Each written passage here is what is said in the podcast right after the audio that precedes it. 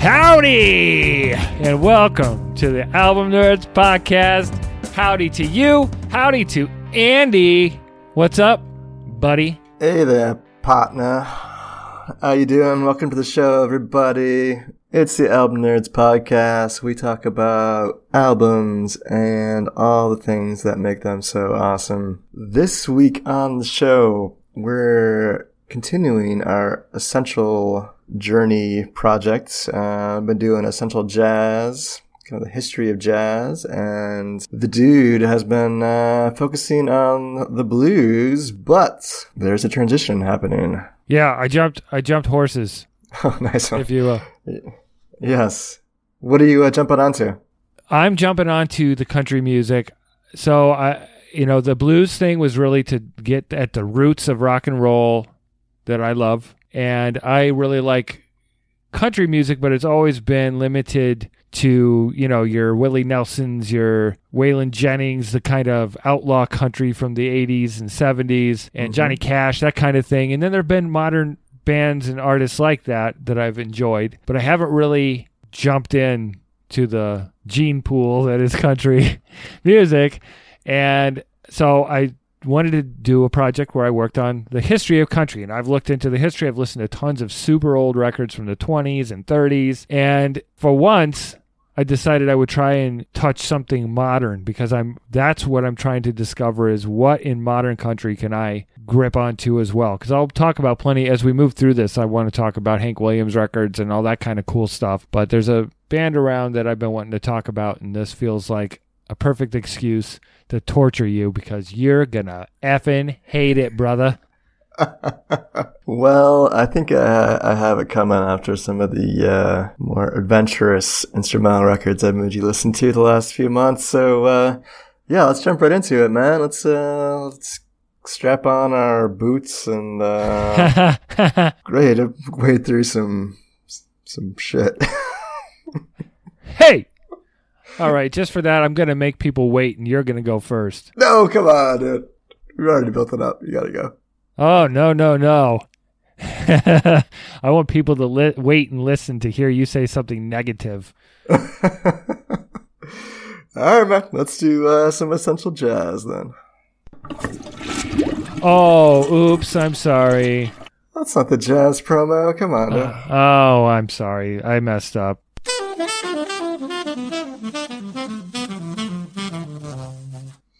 Yeah. I didn't. I didn't mess up. I did the toilet on purpose. All right. Well, I've been diving into jazz for the last six months or so here, but there's one element to jazz that I hadn't really touched on yet, and that was the vocal jazz side of, of the genre. So I spent the last uh, month or so kind of digging into some of the more popular artists in that space, and there's there's quite a few that I'm sure you're familiar with: uh, Ella Fitzgerald, Nina Simone, Dinah Washington, kind of the, main ones I was listening to. But there was one artist that presented herself, and I stumbled upon her her record from uh, 1953. The name of the record is Black Coffee, and the artist is a woman by the name of Peggy Lee. She was uh, kind of a musical prodigy. She taught herself to sing at the at the age of um, 14, she made her radio debut and um, kind of just took off from there. She um, was playing some jazz clubs in Chicago and happened to be heard by the name of uh, by the happened to be heard by a guy by the name of Benny Goodman, who was uh, very popular at the time. If you don't know, he was a clarinet player who had a, a very popular orchestra at the time. And uh, he kind of took Peggy under his wing, and they did some uh, recording together and put out a bunch of singles, and they did very well. She ended up getting married and took a year or two off from from her vocal career to raise a family. But then in the early 50s, she uh, kind of came back on the scene and put out this awesome record, which I have been just eating up. I've been really, really, really enjoying it. Um, before I get your thoughts, dude, let's uh, let's play the title track and the opening cut from this record, Black Coffee. I'm talking to the shadows. One o'clock till four. And Lord, how slow the moments go when all I do is pour black coffee since the blues caught my eye.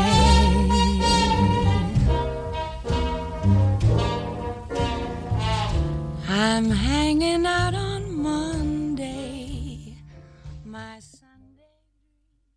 Hmm, man, so smooth, so sultry, so much uh, emotion in that voice. What did you uh, what did you think of her singing, man? I mean, it's great singing. I've I've heard her many times over the years. Probably didn't know I was hearing her, but yeah, I mean, that's definitely. I think about the movies from that era and the sultry singer lady with the you know long gloves.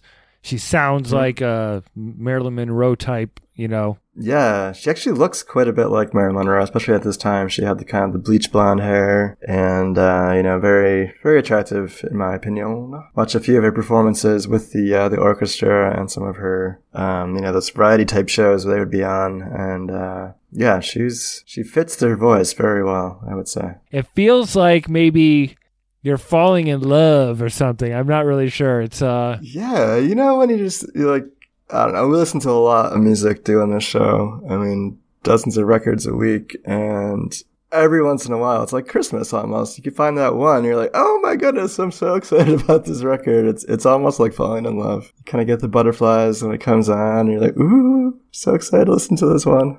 So yeah, that, that was this record for me. I absolutely ate it up, adore every track on here. I just kind of fell in love with her voice and I've probably been driving uh, the cats and my girlfriend crazy at my house listening to this so much the last few weeks, but absolutely loved it. Um, just give you a little more background on how it came to be. So in this time period, kind of like the 40s, 30s and 40s, um, a lot of the records that were getting put out were just singles because that was kind of how the record industry was working at the time. The fuller, the full length records were usually soundtracks or compilation records. So originally this record was put out as an eight song, uh, 10 inch, I guess you call it an EP, um, because that was kind of how things were done at the time. And later on, later in the 50s, they would release this with a full 12 tracks, you know, four new tracks to kind of flush it out into a full record. And that's, that's the version I've been listening to. It plays together very seamlessly. You really don't even, can't even tell the difference in time there between the recordings. And that's an LP, right? So EP is extended play, LP is long play, and that's a standard record length. Exa- exactly, exactly. So this is like a 12 inch, kind of the full size vinyl you'd expect to see. Yeah, so this was under the, the Decca um, label. She had just transitioned over from Capitol and she put out a few records under this label. She was known for being um, a very adventurous in her singing and the topics she wanted to cover. There was one song in particular that Capitol would not release. Um, so she jumped ship and she came over to the Decca label put out this record, which I think is fantastic. All of these songs are are kind of uh, jazz standards that she's just kind of lending her her voice to, along with kind of the small group she's playing with, and it has like that very kind of intimate jazz clubber jazz club jazz club sound to it, which I think uh, is really appealing to me and really fits her voice well because it is kind of that sultry, smooth, um, intimate uh, sound that she has. Yeah, she sings very softly, which I think it kind of stood out to me. A lot of the vocalists at this time were kind of known for their big, loud sound they could make, but she was much closer to the mic and kind of kind of drew me in with this um, kind of more muffled, uh, soft approach that she had. So let's play um, one more track on from this record. This is uh, track four. It has more of like a kind of bossa nova Latin vibe to the to the sound or to the instrumentation, which uh, something that she was known a lot for, kind of experimenting in the sound of the music and wasn't afraid to uh, to mix genres at all. So this is uh, track four. My heart belongs to Daddy. Are you daddy in this scenario? I wish. a boy some night to dine on some fine Finnan haddie. I just adore his asking for more, but my heart belongs to daddy. Yes, my heart belongs to daddy. I simply couldn't be bad. Oh, my heart belongs to daddy. Dad, dad, dad, dad, dad, dad, dad, dad, dad. I want to warn you, laddie. Mm, I just love the sound of her voice there. And that's by, by far the most up-tempo track on the record. The rest is a little bit more kind of jazz orientated. But, uh, yeah, Love this. Love this record, man. Well, yeah, it's for those that are not jazz hands like Andy over there. Uh, yeah, it's it's certainly completely pleasant, fun to listen to. Um, I wasn't taking bubble baths or anything like you, but yeah, it's uh, it's really good. I mean, it's fun to listen to. It sounds like that time period, and it has an innocence, but also that kind of undercurrent of sexiness, which used to be a part of how we did things, where things were hinted at. Right, right. Yeah, that whole kind of uh, keeping things under wraps and being a little. What's the word I'm looking for here? Playful. Yeah, playful, but not like overly in your face about their sexuality. Yeah. It was still just kind of kept them closer to your chest back then, and I, I, there's something about that appeals to me. Maybe it's just because we're so overt in our culture nowadays that it's it's a, it's nice Well, yeah, to yeah. have I the mean- contrast. you used to keep you know things to yourself just in general you know the sexuality was hinted at there was innuendo in songs and in movies and in shows where you it's just the line is you know we just keep pushing the line and and uh, it was kind of fun. We've talked about this before, even in the era of Prince, when we were talking about the Prince records, where a lot of it was innuendo, Right. and he was pushing those boundaries. And back then, they weren't trying to push boundaries; they were just being proper right. but also a little saucy. Yeah, yeah. Well, I think this is a really nice representation of that of that era and of her catalog for sure. She went on to put out quite a few more records, um, all the way through up through the '90s. Um, she had a stroke in 1998 and passed away a few years later. But she put out all types of different types of records, um, a lot of Latin and she some rock type records. But she kind of would always come back to the, to the jazz sound. That was her strong suit, and I'm really glad to uh, gotten to uh, know her a bit more, and uh, thankful to the uh, Essential Jazz Project for doing that. Listen to any Benny Goodman because of listening to her? Have you kind of walked down that path? Because there's a lot of that big band jazzy stuff that's pretty interesting. Yeah, you know that's a that's a good point, man. I think that might be something cool to jump into next. I did listen to to him playing quite a bit with her, and uh, Yeah. yeah. he was impressive, man. I never really heard anybody play clarinet like that before, so yeah. I'll be yeah. uh, be curious to dive into that a little bit more, maybe in a future episode. All right. So I guess we're taking it back to basics, Yeah, right? that's right. All Let's get back to simple. We're gonna make like lemonade. Country time. How long you been saving that? I just made it up, brother.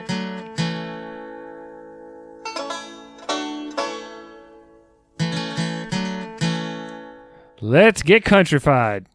nice. That's a little dueling banjos from uh, a very creepy movie, Oh my gosh. Del- Deliverance. Oh, man. That's the only part of the movie. anyway. All right. So, what I want to talk about is a modern band. I've really kind of struggled with newer country music, pop country music. And I found a band that I am interested in. And I think their new album is really interesting because of the way it's structured and what they're trying to do. The band is A Thousand Horses. And the album is Bridges. I don't know that this is going to be a country classic for generations to come or anything. What they did here they had a, an album uh, come out a few years ago, produced by who? Andy, my favorite music producer. Uh, what was it could name? have perhaps be Dave Cobb. yes, it was Dave Cobb. Good call. Shocker. Yeah. Well, he's int- he's into everything I like. So the album was Southernality, and they had a hit on it called Smoke. And they're kind of a southern rock outfit. They've got a little bit of a Black Crowes vibe to them. They also almost sound sometimes, at least on this new release, Bridges, kind of like Daughtry, like sort of that middle of the road alternative rock of the early 2000s where I'm captivated by what they're trying to do. So their first record was a little more stripped down and this one has 6 new songs and the rest of the 13 tracks are actually live. So it's really more of an EP with a bunch of live recordings primarily from a a recording session in London, and their hit song "Smoke" is, um, I think, from Nashville, recorded live. What this did for me was let me kind of hear what where they're trying to get to. So they're trying to fill in their sound. So these six songs are the bridges. Whole, the whole thing there is like it's a bridge between They've been around for eight years, a bridge between what they were and what they're becoming. And it is kind of pop country. It's kind of rock, but I'm going to play a song first because I want Andy to react to an actual track. And I like the fun lyrics and the attitude here, but I have a feeling Mr. Judgy isn't to isn't to feel Let's that way. Let's hear it. So, here we go with Blaze of Something. Brace myself.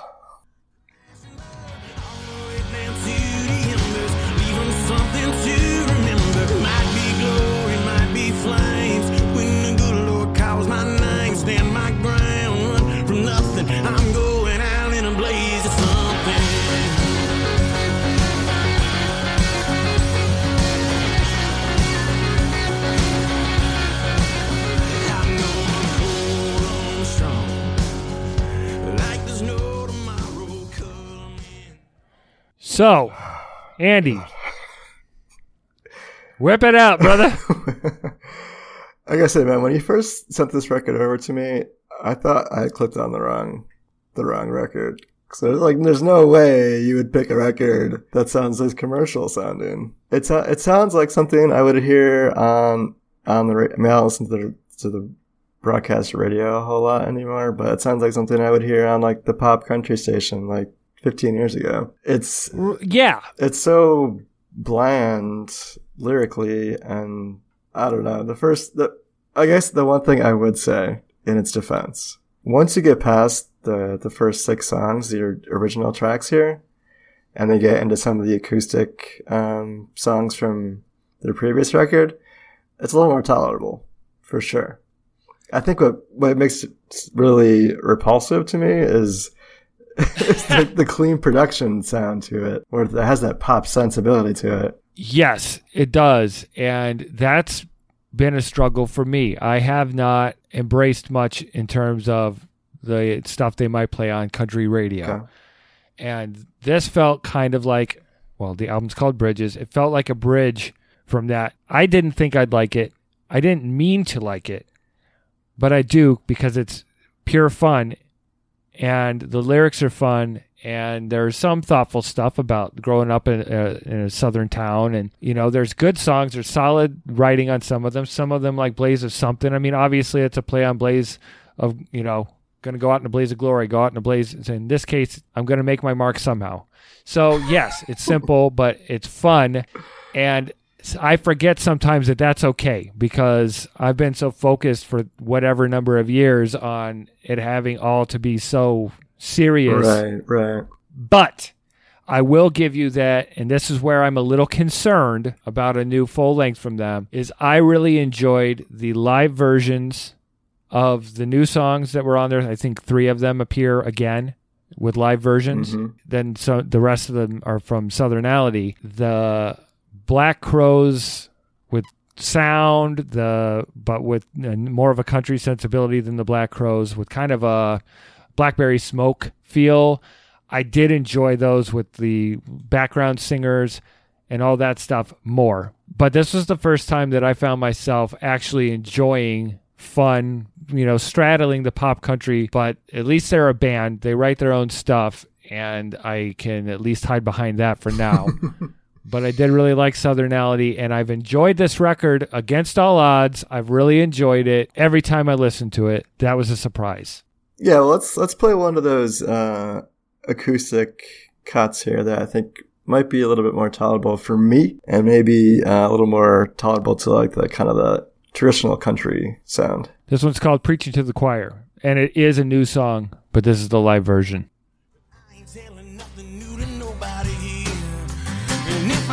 If to the choir, raise your hands a little higher. If you wanna sing along to a Saturday night revival song, let me see you sparking up your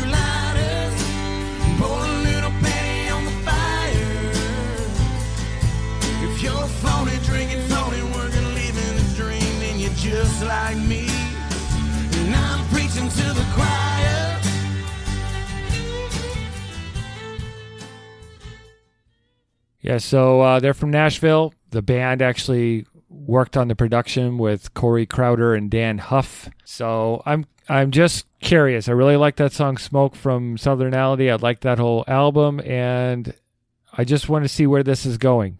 And I think it's fun. I wouldn't call it pop country. Some of the songs will be on pop country stations and will be popular, but I don't consider them that. I consider them a southern rock band with some friendly sensibilities. Let's call it that. Friendly sensibilities. Are these guys? Um, this came out earlier this year, what, a month or two ago. Right? Yeah. Um, are they becoming popular, or is this is this are these songs uh, taking off on radio, or how are they? Uh, it seems like a type of thing that could. I believe they actually did their last album. They won an award for Smoke, uh, some CMT and American Country Countdown Awards, Ameri- Academy of Country Music Awards. Oh, no, they were nominated. They didn't win them. But uh, Southernality sold 50,000 copies, which, you know, those numbers are hard to consider, know what that means anymore. But it was th- number three on the U.S. country chart, number 20 on the U.S. chart. And then Bridges, I think, hasn't charted or anything yet, but it just came out. Like I said, I think it's more of a stopgap between their touring and what they're doing. And they had some stuff to record and they made this EP and it gave them an opportunity to experiment in the studio. Yeah, it feels like a nice sampler of the band. You know, kind of get a sense of where they're going and how they sound live. If you're thinking about checking them out this summer at a at a venue or something, it's probably a good a good listen for you. Yeah, and I, you know, I thought that the live stuff in particular, all of it, Traveling Man, Preaching to the Choir, Sunday Morning, wow. I mean, how Black Crowsy, but still unique story, really good. One Man Army, love that song on bo- both versions, but I prefer the the live one. Uh, Bridges, first time smoke, all those live ones. I love, love, love them. But you know what's kind of cool when you're listening to this and you hear you hear preach to the choir and one one man army, blah blah blah, and Bridges, and you like those tunes. Mhm. They come back get to hear 'em around with a slightly different version. yeah, and you know, I I don't know. I I don't really have any real defense. I just enjoyed it, and I can't explain why, but I really enjoyed it, and I wanted to talk about it, even though I knew you were gonna have a problem with it. But you know, at least it's it's English words that uh, aren't a bunch of gobbledy ooka tuka muka lika tika like whatever that crap you made me listen to a couple of months ago or weeks ago. So this stuff's gonna sneak in. You're gonna end up loving this. And you're not going to tell me. You're going to get a thousand horses tattoo on the on the small of your back, and uh, I'll know the truth. So I say, check out a thousand horses. Check out bridges. It's my you know country education that's happening right now, and trying to open myself up to stuff beyond what I've always listened to. So hey man, we're always always in favor of that on the show for sure. So thanks, I guess, for making me listen to it. I, you know, one thing I could say is, if I happened to walk past their stage at a festival and they were playing live, I probably wouldn't run in the other direction. They sound like a pretty good live band, so I'll give them that. So yeah, Essential Jazz, Essential Country Projects. We had uh, Peggy Lee, Black Coffee, and A Thousand Horses, Bridges.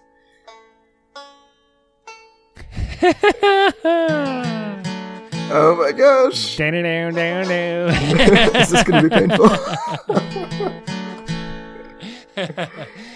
uh, yeah. So go on. I'm sorry, I got distracted by the banjo. no, that's cool, man. I think uh, I think that's to do it for this episode. Be sure and listen to our show next week. We got a fun one planned for you. It's to be a recap of 1992. We've been working our way through the 90s, and we're up to 92. We got a couple great records as well as a fun look back at some some favorite singles from that year. It'll be a good listen for all you uh, late millennials out there, your 30 somethings. Um, yeah, so give us a listen to that. And for us Gen Xers, don't forget the Gen Xers, you son of a bitch. Ah, you guys, put your hearing aids in and listen too. You wouldn't have this that music if it weren't for us. All right, all right. So we'll talk about that next week. Be sure and give it a listen. And in the meantime, hook us up on Twitter and our website, albumnerds.com. Thanks for listening, everybody. I concur. Listen, subscribe, tell us what you think, tell us what to listen to, and have yourselves a wonderful, country filled week. Or take a bubble bath and listen to Andy's music. Bye bye. See ya.